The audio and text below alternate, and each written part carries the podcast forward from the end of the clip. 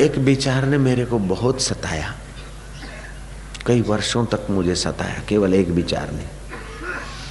हो सकता है आपको भी कोई ऐसा विचार पकड़ ले और सताए, भगाए, दौड़ाए। मेरे को भी भगाया, दौड़ाया, खूब दौड़ाया, खूब मेहनत करवाई। बाद में एक छोटी सी किताब से इलाज उसका मिल गया। मेरे को ये था कि जब परमात्मा का साक्षात्कार हुआ या परमात्मा ही सार है तो फिर इधर उधर क्या सत्संग करना, क्या मिलना, क्या जुलना। हुआ तू फकीर तो रहा, नाता किसी से क्या? छोड़ा जब घर तो रहा, रिश्ता किसी से क्या? छोड़ अपने दिल भर से मिलना किसी से क्या? तू बड़ी न बेल पड़ा अपने यार के साथ खेल। तो ध्यान समाधि में बैठा रहो। लेकिन गुरुदेव का संकल्प था और प्रारब्ध था तो ध्यान में ज़्यादा देर बैठ ही नहीं सकता। चलो समाधि करके बैठे रहे, एकांत में बैठे रहे, किसी से नहीं मिलना। फिर आता है, कोई आया होगा, सुबह का आया होगा, शाम का आया होगा, उसने खाया होगा कि नहीं खाया होगा, फट, बाहर आ गए। अथवा किसी को सूचना दे दी, वो लोग आए, जरा करो। फिर बैठे ध्यान में ऐसे करते करते लंबी समाधि या लंबी साथ, एक जगह पर तो ये कई वर्षों से, और कई बार तो वो डीसा का आश्रम को फेंक के जंगल में चला गया, कई बार क्या क्या किया। लेकिन वहाँ भी भीड़, वहाँ भी वो, वहाँ भी वो। अब यहाँ से कहीं भी जाता हूँ एकांत के लिए, अमेरिका गया एक बार, एकांत के लिए ही गया था। चौदह हज़ार बीघा ज़मीन है बापू। आपको जहाँ भी रहना हो, हम बना देंगे। और गए देखने को। उस व्यक्ति ने कहा कि हज़ार आदमी आपके शिष्य, भक्त रह सके, ऐसा मैं एयर कंडीशन हाउस भी बना के आपको अर्पण कर सकता हूँ। आप अगर हाँ बोलते तो। वहाँ भी हमारा चित्त नहीं माना। फिर वो पुस्तक आई। था तू कोई ने ध्यान हसे तो तेनु प्रारब्ध तेऊ हसे। कोई एकांत में महापुरुष समाधि में रहता है तो उनका प्रारब्ध ऐसा है और हमारा लोग कल्याण का प्रारब्ध है अब झगड़ना क्यों? ठीक है चलने तो जो चलता है। गुरु ने सौंपा हुआ है संकल्प है तो जो होता है उन्हें तो अब क्या करें? कितना इन छो, इनको भाग छोड़ छोड़ के भागेंगे कितना भागेंगे? जहाँ भागते हैं पूनम यहाँ पीछा करते कहीं पूनम यहाँ पीछा करते तो कोई मंगल पीछा करते तो कोई बुधवार वाले पीछा करते। हाँ एक विचार को पकड़ रखें, उसको किसी किसी भी कीमत में नहीं छोड़े। ईश्वर को पाना है इसी जन्म में। मुक्ति का अनुभव करना है इसी जन्म में। मौत आकर हमें लाचार करके मार के जहाँ कहीं धकेल दे, प्रकृति जहाँ कहीं हमको फेंक दे जन्म लेने के लिए, ऐसा नहीं। हमारा संकल्प के अनुसार ही होके रहेगा।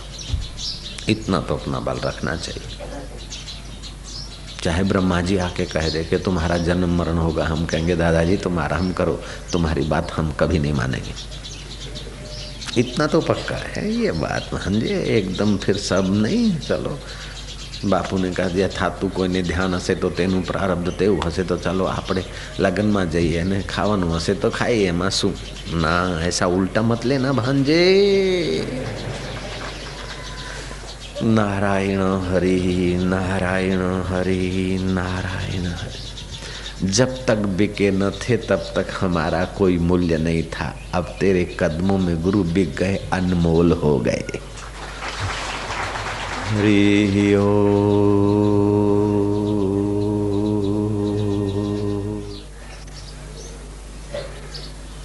सिद्ध मंत्र वाला अगर अपनी दृष्टि डालकर अमुक मंत्र जप कर किसी रोगी को पानी देता तो उसे राहत मिलती। लेकिन मंत्र केवल शरीर के रोग मिटाने के लिए ही नहीं।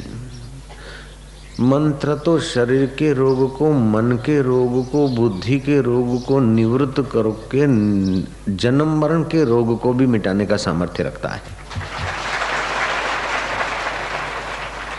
जपात सिद्धि जपात सिद्धि, मंत्र में सातत्य होना चाहिए। मंत्र का मतलब है, मननात जायते इति मंत्र। मननात जायते इति मंत्र, जिसके मनन द्वारा जन्म मृत्यु का चक्र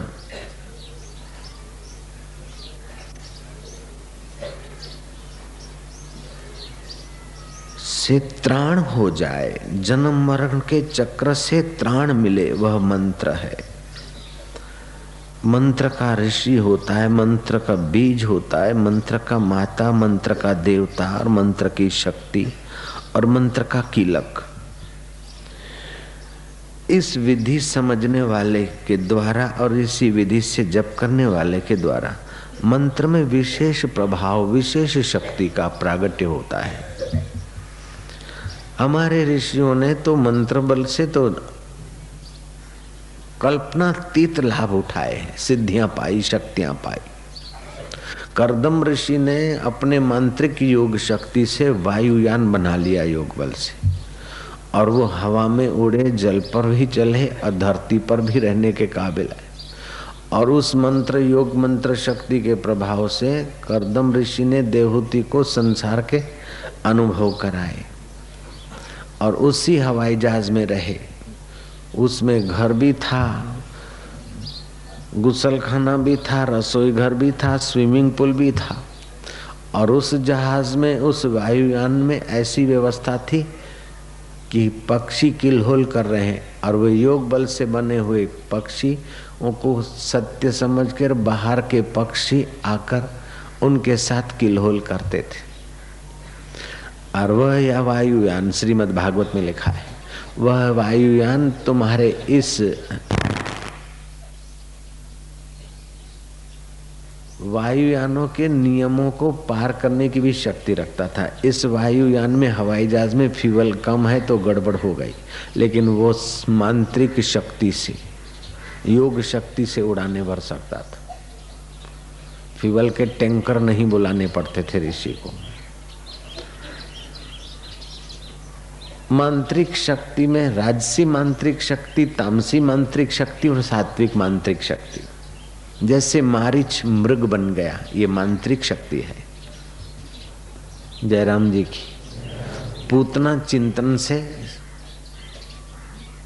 सुंदरी बन जाती है। और यशोदा जैसी को धोखा दे सकती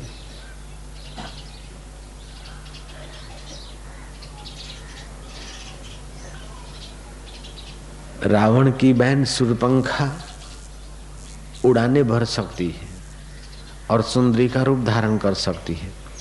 तो मंत्र में जितनी एकाग्रता होती है, अर्थ में जितना चित लगता है, उतना मंत्रिक सूक्ष्म शक्ति गजब का काम करती है। पानी का एक बूंद जब बाष्पीभूत हो जाता है तो उसमें तेरह सौ गुनी ताकत आती है। ऐसे ही मंत्र से जब हमारा मन सूक्ष्म होता है तो उसमें अनंत शक्तियाँ और अनंत सर्जन का सामर्थ्य आ जाता है। इसलिए मंत्र दीक्षा को अथवा गुरु मंत्र को, भगवत मंत्र को साधारण नहीं समझे। तो मंत्र में अद्भुत शक्ति है, इसको साधारण न समझे। कई ऐसे मंत्र होते हैं, सांप और बिच्छू के जहर को काटने वाले, हटाने वाले। ऐसे मंत्रों की सिद्धि किए हुए व्यक्ति अगर स्पर्श भी कर देता है तो वो पीड़ा गायब हो जाती। ऐसा तो अभी भी देखा सुना जाता है। मंत्र के सतत जप से एक प्रकार की शक्ति क्रिएट होती है। दैविक गुण का प्रागट्य होने लगता है। जैसे सूर्य मंत्र से स्वास्थ्य और दीर्घ लाभ वीर्य और तेज की प्राप्ति होती है।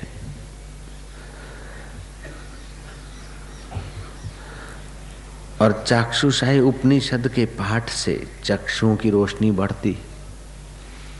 मानवीय औषधि और इलाज से बिल्कुल कई गुना अधिक गजब का लाभ होता है सौर्य उपास, सूर्य उपासना से। चाक्षुषी विद्या की उपासना से।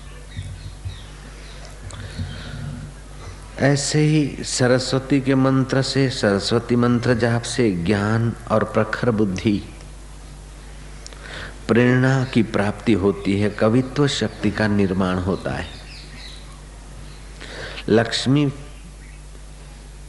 का मंत्र विधिवत जपने से लक्ष्मी की सुख संपत्ति की प्राप्ति होती है, निर्धनता दूर रहती है। गणपति के जप से विघ्न दूर होते हैं। सफलता में आने वाले विघ्न दूर हटते हैं। और प्रेत आत्माओं का प्रभाव दूर हो जाता है। जीवन में यश बढ़ता है। ऐसे हनुमान जी का मंत्र जपने से विजय और बल की प्राप्ति होती है। मंत्रों में अल्ट्रा वायलेट किरणों से भी बहुत बहुत ज़्यादा शक्ति है। की महिमा भूल गए। अभी वैज्ञानिक लोग इस तरफ़ झुके हैं।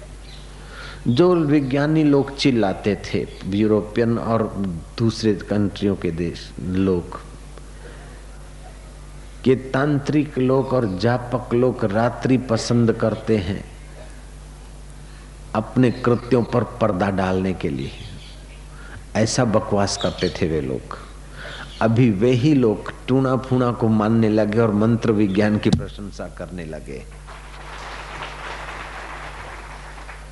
जो लोग बोलते थे कि ये माला फाला, ये वो साधु फादुता, ये सब ढोंग है वही लोग भारत में दर दर ठोकर खाकर कुछ शांति पाने के लिए, कुछ आनंद पाने के लिए, कुछ रहस्य का प्रसाद पाने के लिए घूमते हुए नज़र आएँगे या सुने जाएँगे।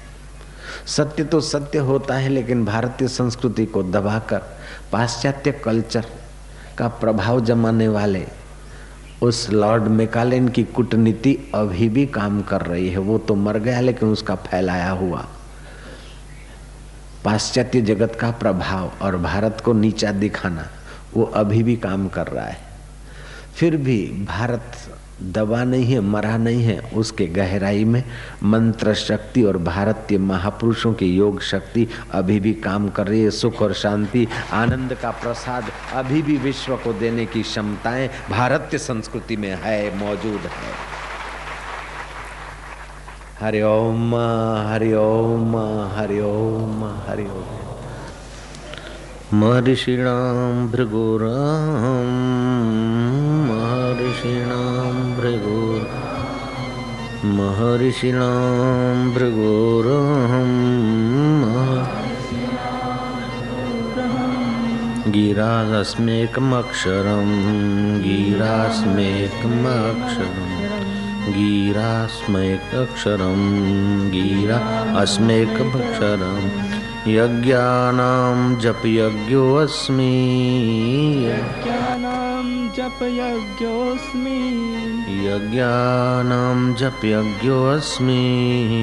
यज्ञानां जपयज्ञोऽस्मि। स्थावराणां हिमालय। स्थावराणां हिमालय। स्थावराणां हिमालय। स्थावर भगवान अपने व्यापक स्वरूप को जो समझ बैठे उन तत्ववेताओं के लिए तो तत्वमसी अहम ब्रह्मास्मि का अर्थ समझना पर्याप्त। लेकिन आम आदमी भगवान को सर्व स्थान पे सर्वरूप में न जान सके तो भगवान के विशेष विशेष, केंद्र को विशेष विशेष वैभव को जानकर धीरे धीरे अद्वैत ब्रह्म का अनुभव कर सके। भगवान कहते हैं, मैं महर्षियों में भृगु और वाणी शब्दों में एक अक्षर ओमकार हूँ।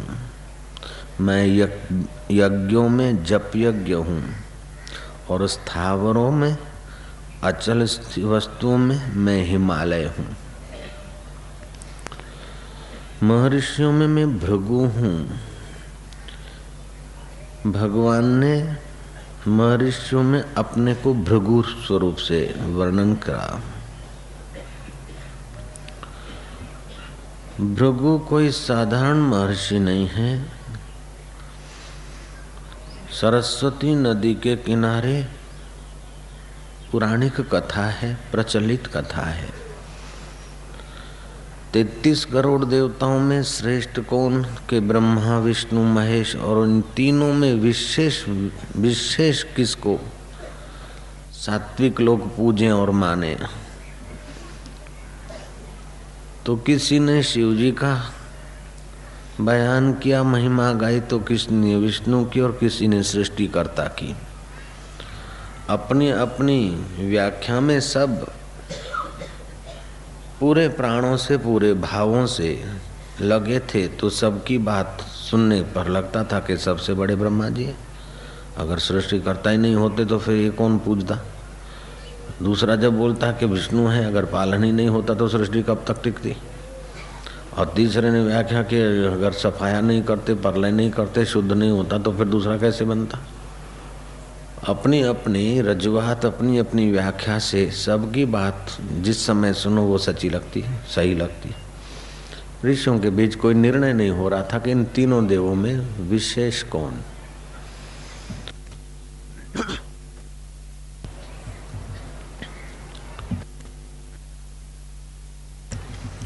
इतने में भृगु ऋषि पधारे। ऋषिवर आप ही इन तीनों देवों की महानता जानते हैं और उनका कुछ अनुभव भी करके, आप निर्णय करके बताइए कि तीनों देवों में विशेष कौन भृगु जी कोई साधारण ऋषि नहीं है, इनमें योग सामर्थ्य, संयम सामर्थ्य, सदाचार का सामर्थ्य, और इस मिथ्या जगत को मिथ्या जानकर इसके अधिष्ठान में विश्रांति पाने का सामर्थ्य था। भृगु ऋषि को अपने स्वस्वरूप का, आत्मा परमात्मा का, अद्वैत ब्रह्म का ज्ञान था। भृगु ऋषि गए शिव ब्रह्मलोक में और ऐसे ढंग से गए कि न पिता को प्रणाम किया ब्रह्मा जी को, न कोई विशेष पिता पुत्र के नाते से जाकर खड़े रहे उदंडता का नाटक करे। ब्रह्मा जी को चिड़ लगी। भृगु वहाँ से चले गए। चलो बड़े भैया के पास। भगवान शिव के पास आए। और शिव जी से भी सहरा थोड़ा ऐसे वैसे किया तो शिव जी ने भी दिखाया त्रिशूल के तरफ़ इशारा। खबरदार। राज़ी भी जल्दी होते, नाराज़ भी जल्दी होते।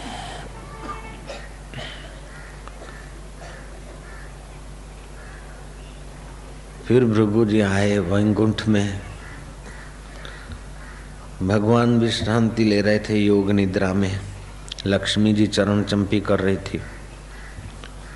भृगु जी ने न देखा, हाव न देखा, भाव न देखा, ताव, धड़ाक, धूम, भगवान नारायण की छाती पर अपनी लात दे मारी।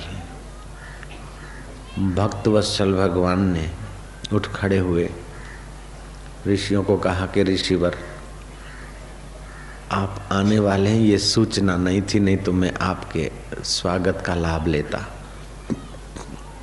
मैंने आपके स्वागत का लाभ खो दिया, मुझे पता नहीं था। आप पधारे, बड़ी कृपा की। हम देवदानों की युद्ध में राजकारण करते करते हमारा दिल कठोर हो गया होगा। और आपके कोमल कदम को चोट लगी होगी, ऐसे करके उनके चरण सहलाने लगे। क्षमा बड़न को होत है, छोटन को उत्पात। विष्णु को क्या घटी गयो जो भृगुए मारी लात। भगवान का बड़पन कितना है। बड़ा आदमी वो नहीं कि जिसके पास बड़ी गाड़ी हो, बड़ा आश्रम हो, बड़ी कुर्सी हो, बड़ा दुकान हो, बड़ा फैक्ट्री हो। बड़ा आदमी तो वो है कि प्रतिकूलता के समय भी चित्त में दुख न होने पाए और चित्त वही प्रेम और आनंद से छलकता रहे। वो बड़ा आदमी वो बड़ा देव है।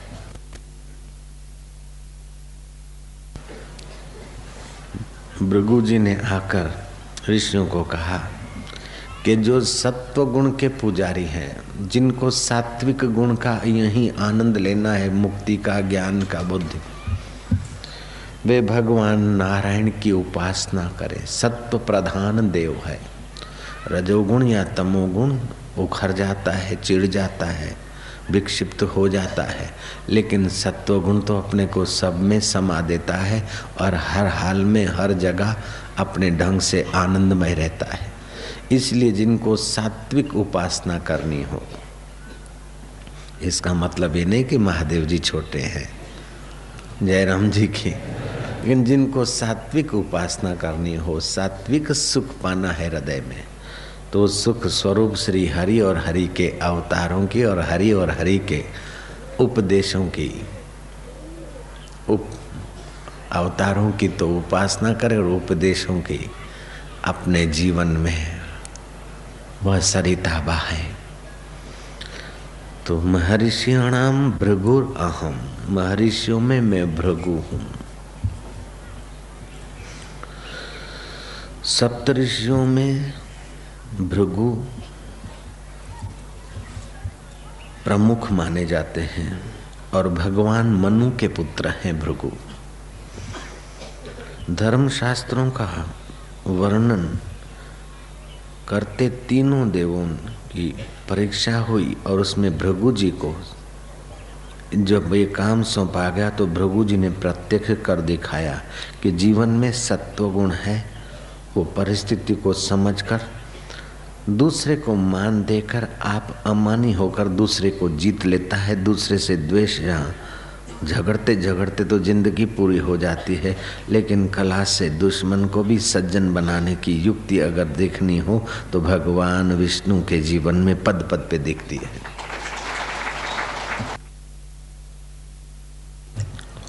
सप्तऋषियों में भृगु जी का नाम आता है और भी पुराणों में कई जगह पर भृगु जी की महिमा और नाम आता है।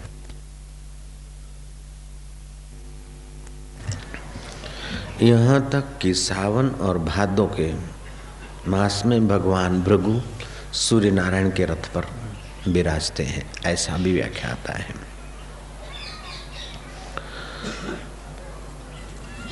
इन्हीं भृगु ऋषि के पुत्र थे चौमन, जिनसे चमन प्रास आज तक चल रहा है, जयराम जी की, जिनके नाम से।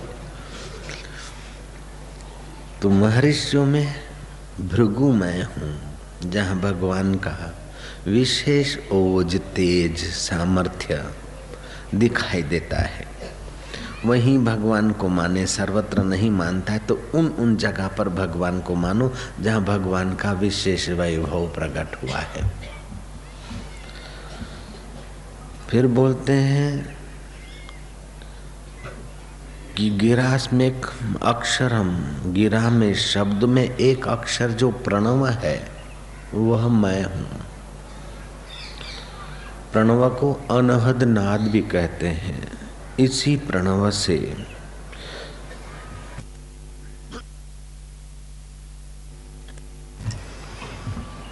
त्रिपदा गायत्री का प्रागट्य हुआ, अ, उ, म, और इसी प्रणवस की, वो गिरा की महिमा से अक्षर जगत प्रकट होकर वेद बने। और अभी भी किसी को कोई अपना भाव बताना है तो शब्द की आवश्यकता है। हम आम बोलते हैं, लेकिन आम के विषय में तुमको संदेह कि खट्टा आम की पक्का आम केसर आम की तोताम तो फिर भी उसको स्पष्ट करने के लिए हमें व्याख्या करनी होगी, तभी भी शब्दों की ज़रूरत पड़ेगी। तो सारे शब्दों का मूल जो चैतन्य पर ब्रह्म परमात्मा का, उसका जो पहला स्फूर्णा है, स्वाभाविक नाम है, वह प्रणव है, ओमकार है। अ उम किसी भी ए बी सी डी में कखे खखे में, बारखड़ी में।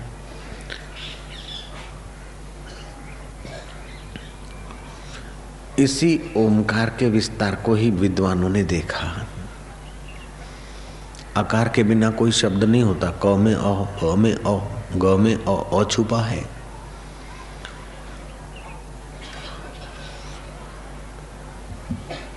तो शब्दों में ओमकार मैं हूँ। बालक पैदा होता है तो उसकी चेतना, उसकी प्राण शक्ति सारे शरीर में ठीक से काम करती कि नहीं, इसलिए उसको रुलाते कोई अंग अविकसित न रह जाए तो बालक को सिखाते नहीं कि तू वहाँ वहाँ कर, ऐसा रो। कभी नहीं सिखाते। रोना सिखाते नहीं, फिर भी वो बालक के रुदन में पहले शुरू में जो आवाज़ निकलती है वहाँ वहाँ वहाँ वहाँ ये उस चैतन्य की चेतना का विस्तार है। हमारे शरीर में अध प्राण और उध प्राण है। अध प्राण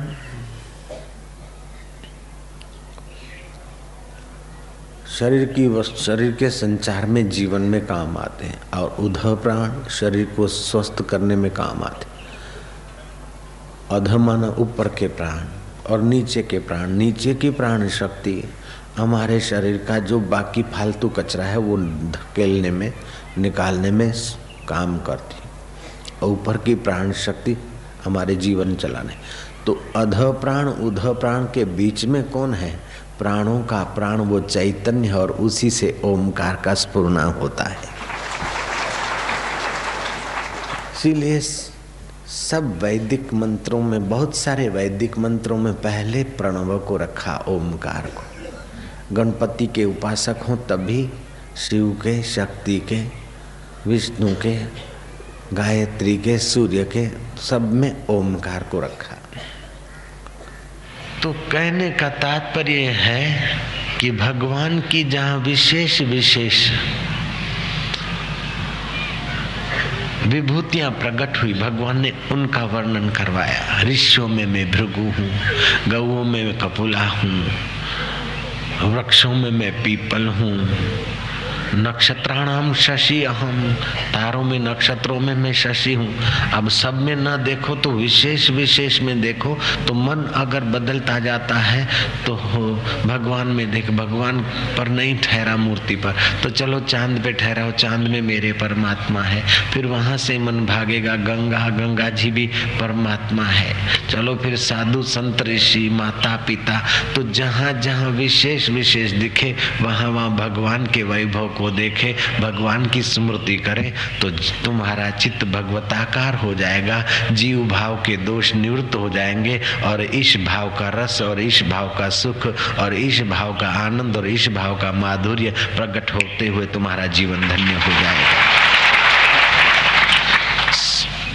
सूर्य नारायण को ना, सूर्य भगवान कहते हैं, सूर्य नारायण कहते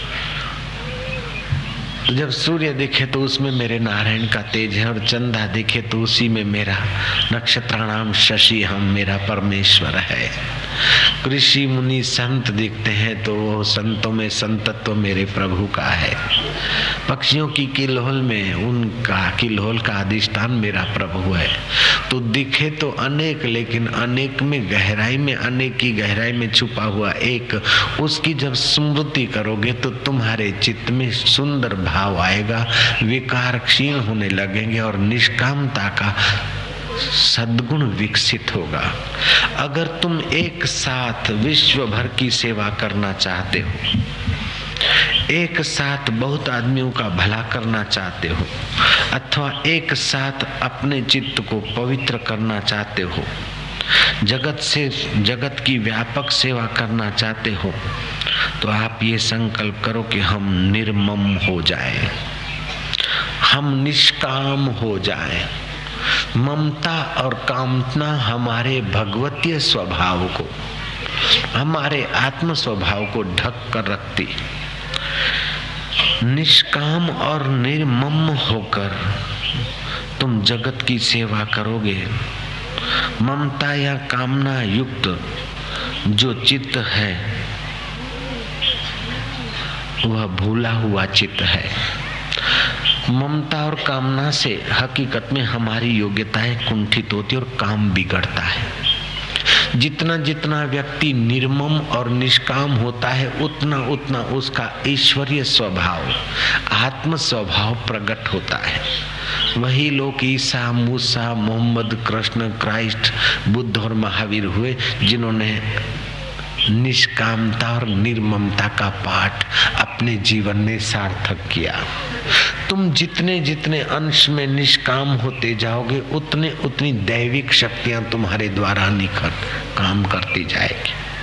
जितने जितने तुम निर्मम होते जाओगे, उतना उतना तुम्हारा बौद्धिक समत्व बढ़ता जाएगा। कामना के अंधे आंधी तूफ़ान ने हमारे आत्म प्रकाश को आच्छादित कर दिया। सूर्य को बादल नहीं ढकते। बादलों की ताकत नहीं, सूर्य के आगे खड़े भी रह सके। लेकिन सूर्य और हमारे बीच बादल आ जाते हैं। ऐसे ही परमात्मा को कामना नहीं ढकती, लेकिन जीवात्मा को कामना ढक देती है। परमात्मा सामर्थ्य का पता नहीं चलता। बादल यहाँ दिखते हैं, हमको अंधेरा दिखता है। लेकिन 25 किलोमीटर दूर तो पूरा सूरज लोगों को देखता है, होता रहता है ऐसा। तो सूरज को बादलों ने नहीं ढाका। हमारी आँखों की जहाँ तक की कैपेसिटी है, वहाँ तक या उससे और थोड़ा ज़्यादा तक बादल है। ऐसे ही हर चित्त में कामना जितनी लंबी चौड़ी, उतना ही आत्म सूर्य उनको कम दिखता है या नहीं दिखता है। जितनी कामना कम, उतना ही उनका जीवन आत्म सूर्य, आत्म प्रकाश में जीता है। और उतना ही वे लोक संग्रह के कार्य में सफल होते हैं। उतने ही वे स्वस्थ रहते हैं, उतने ही वे प्रसन्न रहते हैं, उतने ही वो अपने और समाज के जीवन को उन्नत करने में सफल हो जाते हैं, जो निष्काम और निर्मम है। स्वार्थी मनुष्य सोचता कि अपने काहे मलेगो अपने काहे मलेगो अरे, जो मलेगो वे छूट जाएगो अपने काहे अपने काहे मलेगो ये सोचना छोड़ दे। लोकारो भलो वेगो अपने काहे जोइजे नहीं। तो थोरने जो मलेगो वो तो दुनिया जानेगी काहे मले थने। निष्काम और निर्ममता से जो मिलता है वो सकामी और ममता वाले के भाग्य में कहा है? जितना जितना जीवन में निष्कामता आएगी, निर्ममता आएगी, उतना उतना जीवन भारहीन चिंता रहित worryless, egoless tensionless happiness spiritual happiness निष्काम और निर्मम हुए बिना अकर्तव्य की भूल नहीं मिटेगी। जो बिन ज़रूरी है, अकर्तव्य अकर्तव्य करेंगे तो फल कड़वे आएँगे और कर्तव्य पालेंगे तो कड़वे फल मीठे आएँगे। जिस समय जो हमारा कर्तव्य है वो करते हैं तो फल मीठे आते हैं। लेकिन कर्तव्य की जगह पर अकर्तव्य करते तो फल कड़वे आते। उस समय चाहे पता न चले। समझो दिन है तो हमें काम करना चाहिए, नहाना, धोना, खाना, पीना, ये वो करना चाहिए। और रात्रि है तो सोना चाहिए। लेकिन रात्रि को खाएँ, पिए और धोएँ, कमाएँ और दिन को सोए सोए तो वो मज़ा नहीं आता जीवन के तालबद्धता का। ऐसे ही जो काम जिस वक्त करना है अथवा जो काम जिसकी सत्ता से होता है उस सत्ताधीश को पहचानने के लिए निष्कामता आएगी, निर्ममता आएगी। उतना उतना आत्मबल बढ़ जाएगा। कामना किसी वस्तु की होती है, किसी अवस्था की होती है, किसी परिस्थिति की होती है। वस्तु व्यक्ति और परिस्थिति की कामना होती है। अगर काम ममता भी वस्तु व्यक्ति और परिस्थिति की होती है तो कामना और ममता वस्तु, व्यक्ति और परिस्थिति की होगी। अगर कामना से वस्तु, व्यक्ति, परिस्थिति मिली तो उसमें सुख बोध की, सुख भोगने की इच्छा हुई तो हमें उसमें दास्ता आ जाएगी और सुख भोग की दास्ता हमारे आत्म सुख को दबा देगी। ये सुख भोग की दास्ता, ये बदलियाँ है आत्म सुख से वंचित कर देगी। वस्तु, व्यक्ति और परिस्थिति से जो सुख मिलेगा, वो वस्तु भी हट जाएगी। व्यक्ति भी हट जाएगा, परिस्थिति भी बदल जाएगी। तो जो नहीं मिला था, कामना पूर्ति, कामना के पहले जो स्थिति थी, और कामना पूर्ति हो गई, कामना मिली, की वस्तु, व्यक्ति, परिस्थिति मिली, आखिर हट गई तो फिर हम वहीं पहुँच गए जहाँ थे। तो हमारा तो समय ही खराब हुआ, और क्या हुआ? कामना होती है वस्तु, व्यक्ति और परिस्थिति की। और ऐसी वस्तु मिल गई, ऐसी व्यक्ति मिल गई, ऐसी परिस्थिति मिल गई और उसके भोग में लग गए तो जड़ता, पराधीनता और हीनता आ जाएगी। लेकिन वस्तु व्यक्ति परिस्थिति की कामना नहीं किया, लेकिन वस्तु व्यक्ति परिस्थिति का सदुपयोग किया। दुख की परिस्थिति आई तो सदुपयोग किया, सुख की परिस्थिति आई तो सदुपयोग किया। सुख सुखद व्यक्ति आई तभी भी, और दुखद व्यक्ति आई तभी भी। इनका जब सदुपयोग किया, मानो दुख आया, या दुखद परिस्थिति आई, या दुखद वस्तु आई तो उसका सदुपयोग किया तो साधन बन जाएगा। महाराज, दुख का सदुपयोग कैसे करें? सुख का सदुपयोग तो समझ गए कि सुख अंदर ठांसने के लिए नहीं है, सुख बांटने के लिए है। तो सुख का सदुपयोग होने से आपका सुख व्यापता जाएगा, बड़ा होता जाएगा। लेकिन बड़ा होता जाए, इस इच्छा से करोगे तो नहीं होगा।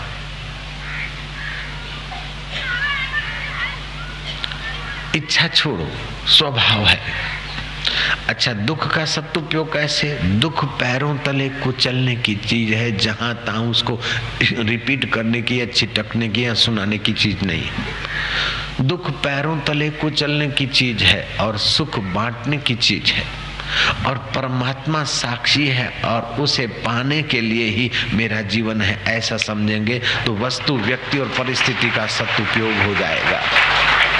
वस्तु, व्यक्ति और परिस्थिति का सदुपयोग ज्यो ज्यो बढ़ता जाएगा त्यों त्यों आप सत्य में टिकते जाएँगे। वस्तुएँ बदलती जाएगी, आएगी तो भी ठीक है, चली गई तो तुम आबद्ध नहीं हो। व्यक्ति आई ठीक है, लेकिन चले गए तो तुम उस परेशान नहीं हो। परिस्थिति आई, ठीक है, उसका उपयोग किया, नहीं आई तो तुम परेशान नहीं हो। तुम्हारी परेशानी मिट जाएगी, तुम्हारा तनाव मिट जाएगा, तुम्हारा बंधन मिट जाएगा। तुम्हारे दुख के मूल ही। हैं ये नासमझी से किए हुए गलत निर्णय ही दुख के मूल है। और ये गलत निर्णय मिलते, मिटते हैं सत्संग से।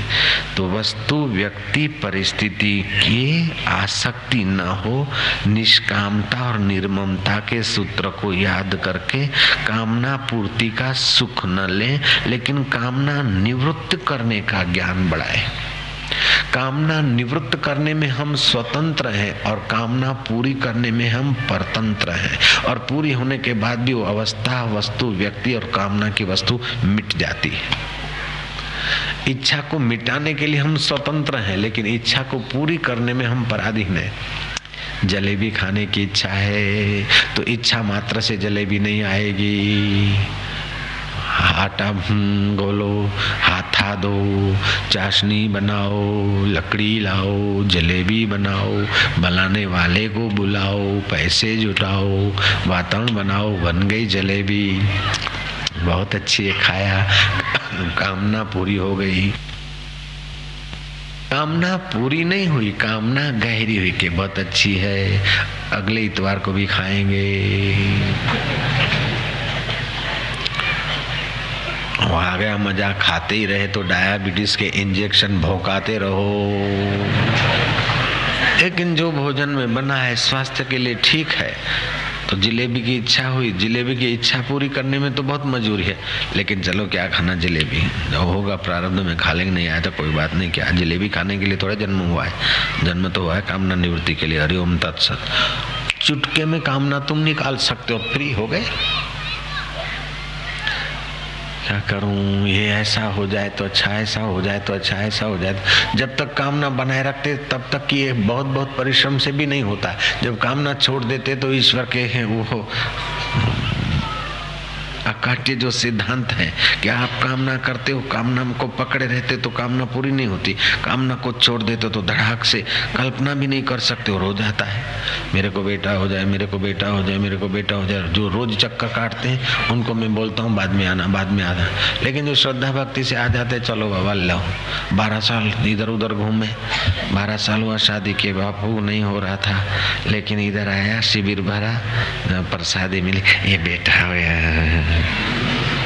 कामना को अगर पकड़ रखते हो तो राम तीर्थ बोलते हैं, जैसे तुम रेलवे ट्रेन में मुसाफरी कर रहे हो और तुम ट्रेन स्टेशन पे खड़ी, तुम दरवाजे पे खड़े और किसी मित्र को बोला, देखा, मित्र को बुलाया। जब मित्र को बुलाया तो अब अब मित्र आया तो आपको दरवाजे से हट जाना चाहिए, तभी मित्र घुसेगा अंदर। अगर तुम दरवाजे पे चिपके हुए तो मित्र आएगा भी कैसे? ऐसे ही तुम्हारा काम्य पदार्थ तभी आता है जब कामना करके तुम छोड़ जाते हो, लापरवाह हो जाते हो, तभी काम्य वस्तु आती आती हाजिर हो जाती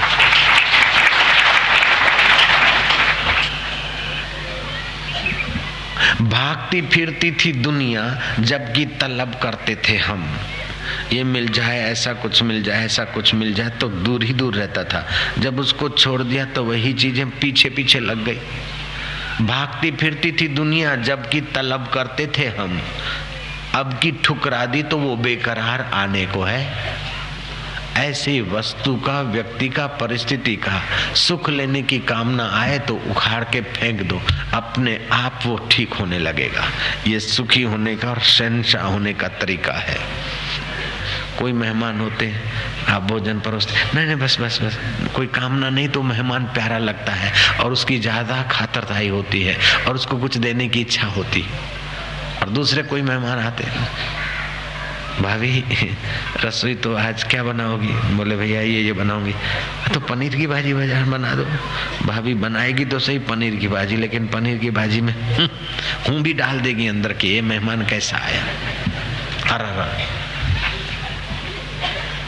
जो कामनाएँ छोड़ता है, वो तपस्या में भी सफल हो जाता है। दुनिया भर की कामनाएँ करता रहेगा तो तपस्या कब करेगा?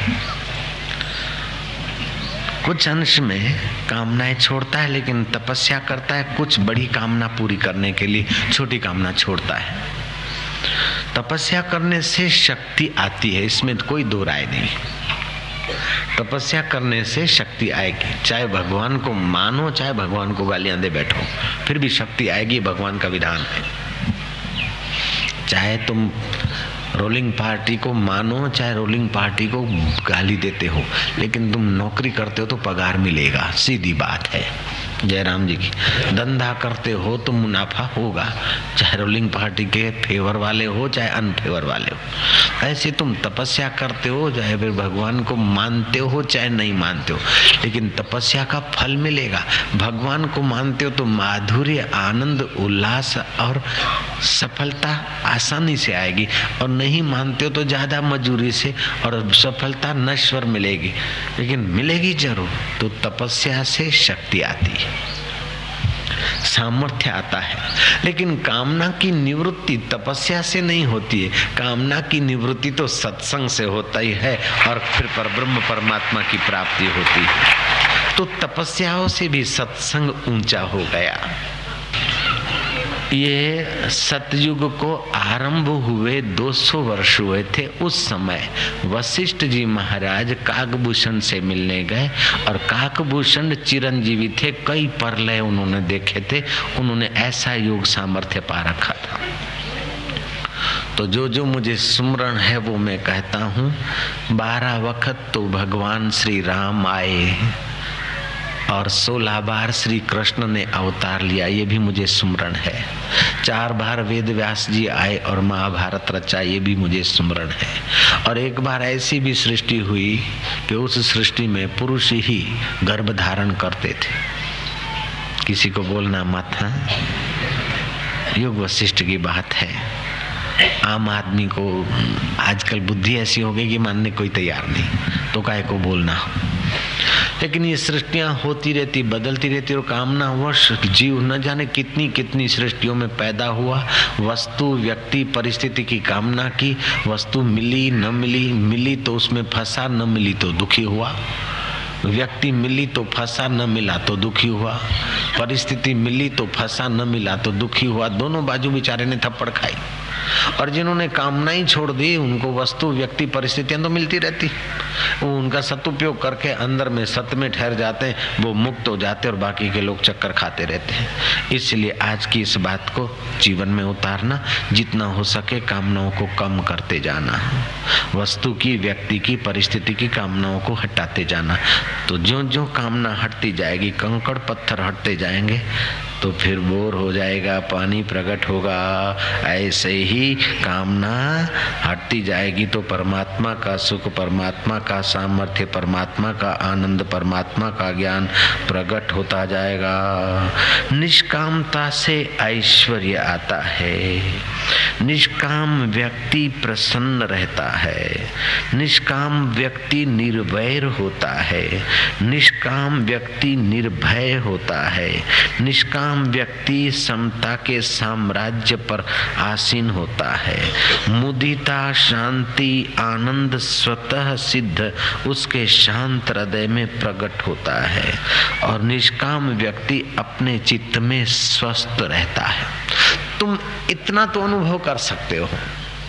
कि अगर तुम्हें अपना स्वार्थ नहीं और किसी के लिए गांधीनगर या दिल्ली जाते हो, अपने लिए कोई कामना नहीं, तब आप जब बात करते हो तो आपकी बात में बल होता है, पावर होता है। और जब आपकी कोई कामना है तो आप बात करते ना तो अंदर से सुकड़ सुकड़ के करते हो, आपकी पूरी योग्यता नहीं निखरती। है जयराम जी की। जब जब तुम कामना लेकर कोई काम करते हो तो आपकी योग्यता निखरती बहुत लिमिटेड है।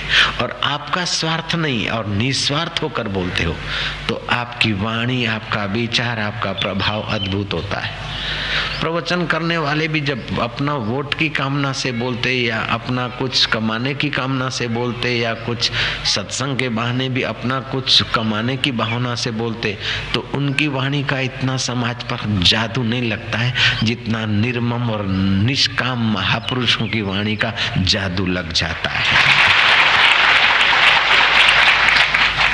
वया जादूहणी वया जादूहणी, अल्लाह, वया जादूहणी, मुझे जिय में जोगी, वया जादूहणी। मुझे जिय में जोगी। तिन सामिन खेत संभारिया थी। करे याद उनन जी रहमत खे। मेरा जीव, मेरा शरीर तो जड्डा हो गया, बूढ़ा हो गया, लेकिन कभी सुना था उनके वचन, जिन्होंने प्यार से मुझे पास में नज़दीक बिठाया था, नूरानी निगाहों से मेरे तरफ़ निहारा था। उनके दो वचन अभी भी याद है तो इस बुढ़ापे में भी, अपने जड्डे जीव को भी मैं जिला रही हूँ और बार बार उन संतों की और सत्संग की याद करके अपने जीवन को चला रही हूँ।